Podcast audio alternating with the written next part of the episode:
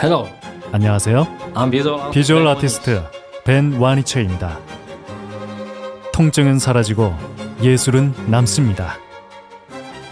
두통, 치통, 생리통엔 한국인의 두통약 개보린 삼진제약 멀쩡한 의사들의 본격 재능 낭비 프로젝트 나는 의사다 시즌 4 보이는 라디오입니다. 네. 지난 시간에 이어서 세종 충남대병원 소아청소년과 김은희 교수님 모셨습니다. 네, 어서 오세요. 안녕하세요. 네.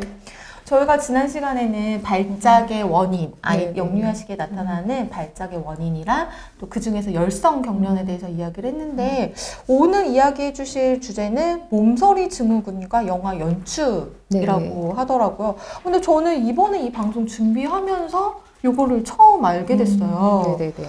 이 영화 연축이 뭐고 몸서리 증후군이 무엇인가 이거를 좀 얘기를 해봐야 될 것 같습니다. 일단 영화 연축부터 여쭤보자면 영화 연축이 대체 뭔가요? 음, 사실 이제 영화 연축이나 몸서리 증후군은 이제 아이들이 몸을 조금이라도 떨거나 움찔거리는 증상이 음. 보이면 보호자분들이 이제 인터넷으로 찾아보셨을 때 가장 많이 등장하는 두 가지 키워드거든요. 아. 네.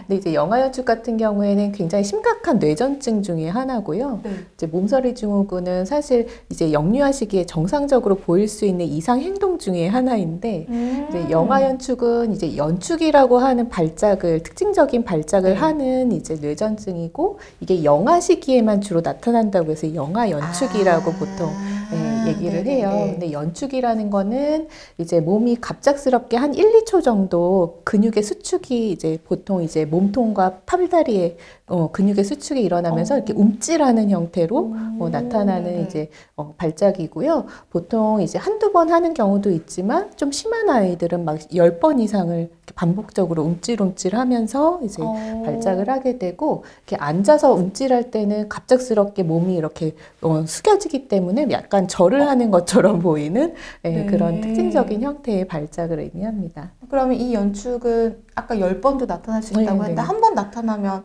한 번, 두 번, 세 번, 네 번, 다섯 번 이렇게 연속으로 나타나는 거예요? 네네네. 예. 아 짧은 시간에. 네네.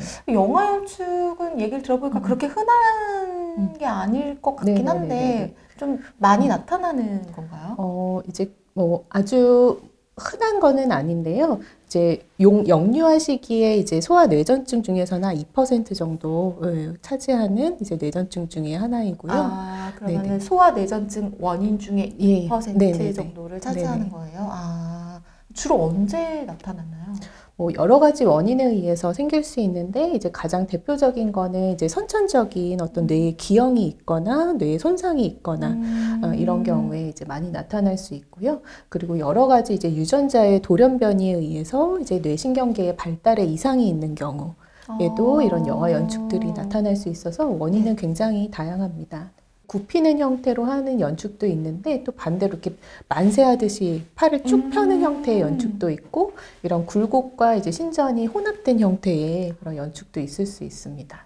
그러면은 저 발작이 주로 이제 어떤 경우에 막 음. 나타나는 거예요? 뭐 배가 고프다거나 뭐 이런 경우에 나타나는 물론 건지. 여러 가지 자극에 의해서도 유발이 될 수 있는데 보통 영화 연축은 이제 수면과 관련이 돼 있는 걸로 음. 알려져 있어요. 그래서 잠이 들거나 또는 잠에서 깰 무렵에 보통 이렇게 여러 차례 몰아서 네. 경련을 하는 경우가 많고요. 아니면 뭐 음식을 먹거나 이제 손으로 만지거나 어떤 감정의 변화 등 여러 가지 자극에 의해서도 유발될 수 있습니다. 아 그러면은 그럴 수도 있겠네요. 우리 아이가 잠투정이 너무 심한 음. 것 같다라고 생각을 네네네. 했는데 알고 보니 영화 연축 증상이 나타난 아, 거였을 수도 예, 있고. 맞습니다. 아. 잠이 들 때 이제 주로 보일 수 있기 때문에요. 네. 근데 이제 보통 잠투정은 아이들이 이제 고개를 뭐 옆으로 좌우로 흔든다거나 그냥 심하게 울고 음. 보채는 형태가 더 네네. 많기 때문에 저 영상처럼 이렇게 움찔거리는 몸의 이상 동작이 있을 때는 반드시 병원을 내원해 주시는 게 좋을 것 같아요. 네. 지난 시간에 열성 경련 일어났을 때 그냥 심한 경련이 멈출 때까지 기다려라. 네네. 그렇게 음. 말씀해 주셨는데 이 영화 연축 같은 경우에는 부모가 네네. 어떻게 좀 대처를 해줘야 될까요? 음, 사실 영화 연축은 뭐 영상에서 보셨다시피 막 길게 지속이 되면서 뭐 아이의 호흡이 심하게 나빠지거나 이런 경련은 아니기 네. 때문에요. 사실은 저것도 마찬가지로 그냥 저절로 멈출 때까지 기다려 주시면 음. 되긴 하는데요. 어, 만약에 이제 뭐 저런 증상으로 응급실에 오셨다고 해도 어떤 바로 뭐 응급 조치가 필요하거나 그런 건 아니거든요. 어. 근데 어쨌든 저런 모습이 자주 반복적으로 보인다고 하면 사실 이제 빠른 검사를 통해서 네. 영아 연축으로 진단이 되면 이제 바로 항경련제 치료를 해야 하기 음. 때문에 예, 가능하면 신속하게 병원에 내원해 주시는 것이 필요합니다. 그럼 병원에 가면 저런 증상을 보였다. 음. 검사를 할 텐데 주로 어떤 검사를 음. 하게 되나요? 뭐 다른 발작과 마찬가지로 이제 뇌 영상 검사, CT나 음. MRI 검사하고 이제 중요한 건 뇌파 검사가 이제 네. 진단에 매우 중요한데요. 이제 영아 연축 같은 경우에는 이 뇌파 검사에서 이제 고진폭 부정뇌파라고 하는 특징적인 이제 뇌파 소견이 아. 나타나게 되거든요. 그래서 고 뇌파 소견이 나오게 되면 이제 확실하게 이제 진단이 되기 음. 되게 되고 거기 또 영아 연축에는 다른 발작과 다른 다른 뇌전증과 다른 또 치료제들이 보통 우선 사용되기 때문에 네. 예, 그런 신속한 검사를 통해서 조기에 진단하고 또 음. 적절하게 빨리 치료하는 것이 중요합니다. 지금 고진폭 뇌파? 부정뇌파라고 부정뇌파라고 하는 네. 고진폭이라는 거 이렇게 폭이 네, 네, 크다라는 맞습니다. 거 네, 네, 네, 네. 부정뇌파라는 건 뭐예요? 어, 뇌파라는 게 우리가 좌뇌, 우뇌, 그리고 뭐 전두엽, 두정엽, 후두엽까지 사실은 뇌파라는 게 어느 정도 질서를 가지고 어, 이렇게 어느 정도 이렇게 조율된 형태의 그런 이제 뇌파를 보여야 되는데 이런 영아 연축을 가진 아이들에서는 뇌 기능 자체가 굉장히 예, 뭐 떨어져 있기도 하고 굉장히 혼란한 상태의 그런 음. 뇌 기능을 보이기 때문에 그런 뇌파들이 굉장히 뒤죽박죽 섞여 있는 형태로 나타나게 되거든요. 아, 그런 예, 걸 이제 부정 뇌파라고. 예. 전문가분이 보면 딱 한 번 알 수 있는 네, 네, 네, 그런 네. 거겠군요. 영화 연축 같은 경우에 나- 영화 연축이 음. 나타나서 병원에 내원했고 진단까지 받았어요. 그럼 그런 경우에는 이게 치료가 가능한 건가요? 네, 뭐 영아 연축에서 효과적인 치료제들은 이미 잘 나와 있기는 한데요. 사실 영아 연축이 뇌전증 중에서는 그래도 치료가 어려운 축에 속하는 아. 뇌전증이기 때문에 보통 이제 한두 가지 약물로 뭐 잘 치료가 되지 않는 경우가 사실은 많습니다. 네, 어쨌든 뭐 대표적인 치료제는 이제 외국 같은 경우에는 ACTH라고 하는 이제 특정 호르몬을 치료제로 사용하는데 우리나라에서는 그 제품 그약 제가 들어와 있지 않기 때문에 보통 이제 스테로이드 치료를 한다든지 음. 뭐 비가바트린이라고 하는 이제 특정 항경련제를 보통 많이 사용을 하게 되고요. 그리고 이제 경련이 조절되지 않을 때는 또 제2, 제3의 다른 또 항경련제들이 예, 많이 사용이 됩니다.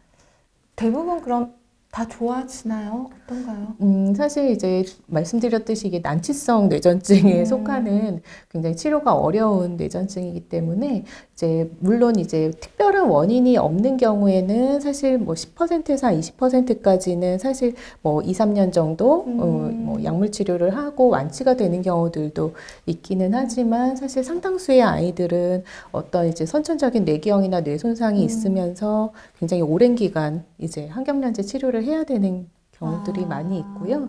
어, 영아 연축이라는 게 이제 영아 시기의 연축이라고 말씀을 드렸잖아요. 그래서 이 영아 시기를 지나면 발작의 형태가 바뀝니다. 어떻게 네? 이게 뭐 다른 전신 형태의 발작이 될 수도 있고 아. 아. 니면 부분 발작이 다양하게 나타날 수도 네. 있고요. 이게 뇌 자체가 이제 발달되면서 변화를 보이다 보니까 발작의 형태도 나이가 들면서 변하거든요. 음. 그래서 다른 형태의 뇌전증으로 이제 바뀌면서 이제 장기간 뇌전증 아. 치료를 하게 되는 그런 뇌전증입니다. 그래도 이제 약을 먹거나 음. 이런 조절은 가능한 거겠죠? 그렇죠. 최대한 조절이 되도록 이제 저희가 약을 처방해 드리는데 사실 이제 아무리 뭐 네 가지 다섯 가지 약을 써도 조절이 완벽하게 되지 않는 환자분들도 계시고요. 이게 네. 이제 제일 이제 걱- 궁금한 부분 중에 하나는 아이의 지능 발달이라든지 음, 이런 데 문제가 있을 수 있나 음, 음. 이게 좀 궁금하실 것 같은데. 네네. 아까 이제 뇌파소견이 굉장히 안 좋다고 말씀을 드렸잖아요. 그거는 이제 뇌 기능이 안 좋다라는 음. 이제 얘기거든요. 뇌 기능이 안 좋다는 거는 발작 조절도 잘 안 되지만 사실 정상적인 네. 예, 뇌의 기능들이 조절이 안 된다는 의미이기 때문에 당연히 인지나 운동 음. 여러 가지 발달에 사실은 취약한 네, 장애가 많이 남게 됩니다. 그렇군요. 근데 이게 이제 소아 뇌전증 음. 중에서도 2%라고 음, 음. 하니까 사실 굉장히 드문 음. 병이지 않을까 네네네. 싶어요. 그래서 요 영상을 보시고 헷갈리시는 분들, 음, 음. 어, 우리 아가 영화 연출인 거 아니야? 이렇게 생각하실 필요까지는 없지 않을까. 네네. 사실 뭐 흔한 거는 아니지만, 근데 이제 아까 말씀드린 대로 부모님들이 아이들의 이제 건강에 대한 관심이 점점 높아지면서 이제 조금만 움찔거리거나 에, 이상한 동작도 이제 찾아보시고 영화 연출이 아닌지 음. 확인하러 오시는 경우들이 매우 많으세요. 예, 예. 그래서 물론 이제 아닌 경우가 훨씬 더 많기는 한데요. 그래도 어쨌든 아이한테 평소에 안 보였던 이상 행동, 음. 동작이 보일 때는 어쨌든 전문의와 어, 네. 상담을 받으시는 것이 필요할 것 같습니다. 그리고 이제 저희가 저출산 시대기는 하지만 이제 고위험 산모들이 사실 아, 네. 굉장히 많이 늘면서 아이들이 이제 분만 시에 뇌 손상이 생기거나 음. 아니면 초미숙아로 태어나서 사실은 네. 뇌에 손상이 생기는 경우들이 상대적으로는 늘고 있거든요. 아, 그렇다 보니까 그렇군요. 그런 뇌 손상을 경험하는 아이들이 결국에는 이런 뇌전증, 영아연축의 사실은 위험이 매우 높아지기 네. 때문에 어쨌든 뭐 저출산 시대지만 그래도 어, 저희가 항상 이제 좀 주의해서 봐야 되는 그런 뇌전증이라고 볼 수 있을 것 같아요. 알겠습니다. 혹시 그 영화 연출이랑 좀 헷갈릴 만한 좀 비슷한 양상을 음. 보이는 음. 발작이 있을까요? 일단 형태만 봤을 때는 이렇게 움찔거리는 음. 양상이기 때문에 우리가 이런 움찔거리는 이제 발작을 근간대성 발작이라고 하거든요. 음. 이름이 좀 어렵기는 한데 근감대성 성 발작. 예, 근데 이제 보통 그러니까 정의상으로는 연축보다는 짧은 형태의 움찔거림을 근간대성 어, 발작이라고 네. 하는데요. 이제 양성 영아 근간대성 발작이라는 또 진단이 있어요. 그러니까 네. 양성이라는 이름이 붙는 이유는 그냥 저절로 없어지기 때문에 아. 예, 영아 시기에만 나타났다가 저절로 없어지고 네. 아이의 발달에는 큰 영향을 주지 않고 또 뇌파에서도 그런 영아 연축 음. 같이 나쁜 소견이 없는 그런 이제 뇌전증 중의 하나이기도 한데요. 그런 형태의 어떤 발작과 좀 구분이 필요하기도 하고 또 이제 보호자분들 입장에서는 어쨌든 이게 움찔거리는 것과 아기가 이렇게 음, 몸을 떠는 이렇게, 것과 이제. 구분이 또 명확하게 안 되시다 보니까 요 시기에 이제 몸서리 음. 증후군이라든지 아니면은 아이들이 이제 이렇게 모로 반상 아직 남아 있는 어, 네. 것에 대해서도 어쨌든 영아 연축을 의심하고 오시는 경우들이 많습니다. 그렇군요. 오늘 저희가 영화 연축 이랑 몸서리 증후군을 얘기했다고 했는데 그 이유가 음. 검색을 해보면요. 영화 연축과 몸서리 증후군을 비교하는 글이 참 많더라고요. 음, 그래서 네네네. 몸서리 증후군과 또 연축이 어떻게 다른지 얘기를 좀 해보려고 하는데요. 방금 말씀해주신 것처럼 몸서리 증후군. 음. 몸서리 증후군 하니까 왠지 아이들 이렇게 불 떠는 증후군 같은데 네네네. 어, 몸서리 증후군이란 뭔가요? 말 그대로 이제 몸서리 치듯이 음. 예, 몸에 갑자기 힘을 주면서 이렇게 부르르르 떠는 네. 근데 사실 좀 빠르게 떠는 형태의 이제 발작이라고 할 수 있고요. 이제 뭐 쉽게 설명드리면 약간 소변 보고 나서 이렇게 어, 몸을 네네네. 떨듯이 예, 그렇게 이제 표현하시는 경우가 많아요. 그래서 몸서리 발작이라고도 하는데 어쨌든 워낙 이제 영아 연축과 이 몸서리 증후군이 보통 나타나는 시기가 비슷하기 때문에 음. 예, 보호자분들께 어쨌든 이해를 돕기 위해서 많이 비교가 되는 예, 그런 질환입니다. 이 몸서리 증후군은 언제 좀 잘 발생해요? 이것도 이제 영아 연축과 마찬가지로 생후 4에서 6개월 때 네. 주로 이제 많이 보이고 보통은 이제 6개월, 12개월 사이에 가장 많이 예, 보이다가 이제 점점 없어지면서 보통은 만 2세 이전에 음. 없어지는 걸로 나, 어, 되어 있습니다. 그러면 영아 연축은 뇌전 소아 뇌전증의 음. 네. 일종이라고 하셨는데 네네. 몸서리 증후군도 뭔가 질환 원인이 있나요? 음. 사실 뭐 질환이라고 하기도 뭐할 정도로 아, 네. 이거는 사실 뭐 정상적인 아이들에서도 아. 흔하게 보일 수 있는 네네네. 그런 뭐 예, 그런 바- 어, 행동 이상이라고 할 수가 있는데요. 정확한 사실 발생 기전은 아직도 잘 밝혀져 있지는 않아요. 그리고 대부분은 이제 어떤 자극이나 감정 변화에 음. 따라서 아이들이 이런 이제 행동을 보이게 되는데 네. 특히 이제 식사를 할때 예, 많이 아. 보이거든요. 어, 그러니까? 기분이 좋을 때라든지 아. 예, 그래서 이런 감정 어, 변화가 어. 많은 자극이 됩니다. 그렇구나. 음, 음. 그러니까 영아 연축과 몸서리 증후군이 좀 비슷하다고 음. 하셨는데 가장 큰 차이점이 뭐예요? 음, 이렇게 몸의 동작이 사실은 예, 어느 정도 구분이 되거든요. 아, 연축은 아. 이렇게 움찔거리듯이 움찔. 예, 몸이 갑작스럽게 수축을 하는 거고, 그리고 이제 몸서리 증후군은 사실 이렇게 부르르르 떠는 양상. 그 예, 떨기 때문에 떨리는 어쨌든 그런 강도, 빈도가 좀 다르다고 보시면 될 것 같아요. 대략 어느 정도 지속이 되나요? 사실 보통은 뭐 다섯 번 이내로 음. 이렇게 떨다가 멈추는 경우들이 많이 있고요. 보통 이렇게 뭐 5분, 10분 길게 이어지는 경우는 별로 없습니다. 아, 그리고 아까 연축에서 말씀드렸지만 연축은 사실 잠이 들 때나 잠에서 깰 때. 주로 보이는 거고 이런 몸서리 증후군은 한참 깨서 놀 때, 음. 먹을 때 이제 보이는 거기 때문에 나타나는 시점도 굉장히 좀 다르다고 볼 수. 있어요. 네. 차이가 많이 나네요. 지금 보니까 이런 경우에는 부모님이 뭘 해줄 필요는 없어 보이는데 네, 네. 그 지켜보기만 하면 네, 네, 될까요? 뭐 의식을 잃고 쓰러지거나 뭐 호흡에 이상이 오는 어, 그런 이상 행동은 아니기 때문에요. 네네. 일단 관찰하시고 뭐 가능하시면 동영상을 예, 너무 음. 자주 관찰이 된다면 이제 동영상을 찍어서 또 뭐 전문의 선생님과 상담을 해보시면 도움이 되실 것 같습니다. 그 이렇게 몸서리 증후군이 음. 있는 것 같아서 선생님을 찾아갔어요. 네네. 그러면은 뭘 해주시겠나요? 보통은 이제 뭐 동영상으로 봤을 때 이제 전형적인 몸서리 증후군으로 생각이 들면 사실 안심을 시켜드리죠. 음. 예.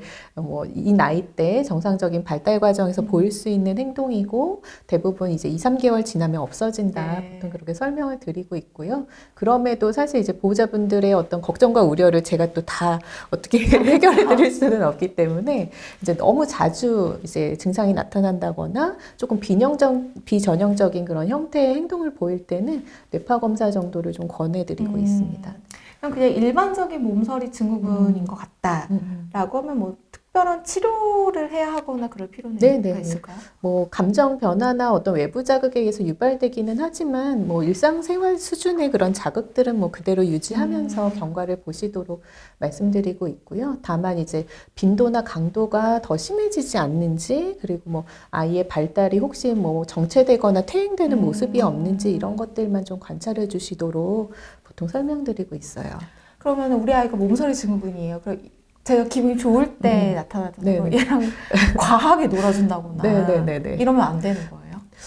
어, 근데 사실 저런 이제 몸 떨림이 뭐 네. 아이한테 큰 불편을 준다거나 예, 건강에 이상을 주는 거는 아니기 때문에요. 음. 그냥 뭐 적절한 수준에서 예, 그런 예, 감정 변화는 어느 정도 허용하면서 아, 예, 지켜보셔도 될 것 같아요. 적에 겁이 나서 아이와 즐거운 음. 시간을 갖지 않을 필요는 없다. 네네네네네. 알겠습니다.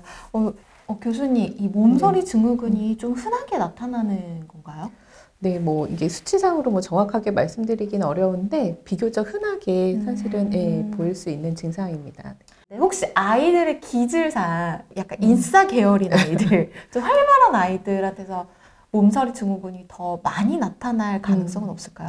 아무래도 이게 감정 변화에 대한 어떤 자극에 대한 반응으로 이제 나타나는 행동이다 보니까 실제 이제 기질적으로 좀 이렇게 적극적으로 표현하는 아이들에서 음. 조금 더 많이 보이는 경향은 있는 것 같아요. 근데 사실 그런 이제 증상들이 장기적으로 또 어떻게 아이들의 어떤 뭐 성장이나 발달에 영향을 주는지에 음. 대한 데이터는 사실 많지는 않기 때문에 뭐 비교하기는 어렵지만 어, 아이들이 어쨌든 이런 감정 자극에 좀 예민하게 음. 좀 예, 반응하는 증상으로 어, 볼수 있을 것 같습니다.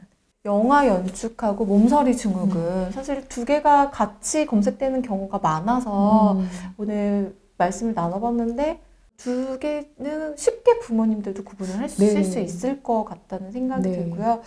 몸서리 증후군인 경우에는 그렇게 크게 걱정하지 음. 않으셔도 될 것 같습니다. 영화 연축인 경우에는 좀 걱정이 많이 되시겠지만 음, 네네. 여기 세종 충남대병원 김은희 교수님처럼 이제 전문가분들이 있으시니까 이 전문가분들하고 상의를 해서 적절한 치료 계획을 세우고 치료를 하시는 게 좋지 않을까 생각이 듭니다. 네.